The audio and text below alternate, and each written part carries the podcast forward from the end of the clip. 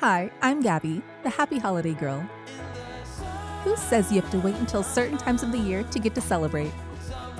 When every day's a holiday, we can combat stress and have more opportunities to have fun with our friends and family.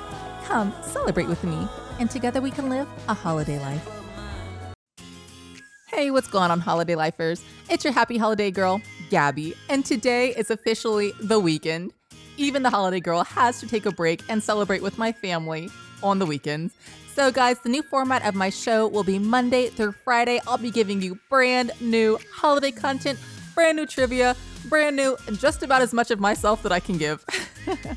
but I have to reserve a bit of that holiday spirit for my family on the weekends. So, guys, with that being said, there will be no podcast today or tomorrow, but you still got to know what the holiday of the day is and I'm gonna make sure you know right now. So, as you guys have probably found out by now, there are so many different holidays that happen every day.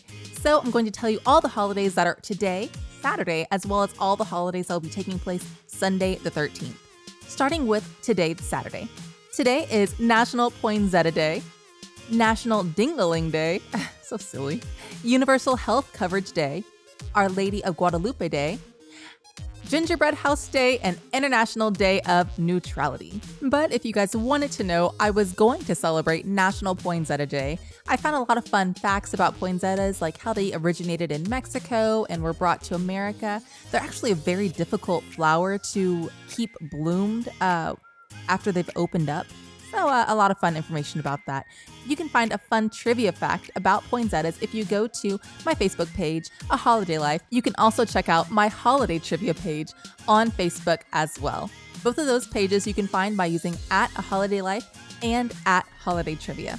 As far as Sunday's holidays, Sunday the 13th is National Ice Cream Day, U.S. National Guard Birthday, Worldwide Candle Lighting Day, National Horse Day, National Salesperson Day, and National Violin Day. All super fun holidays as well. I most likely would have done National Ice Cream Day because if you haven't caught on by now, I love sweets.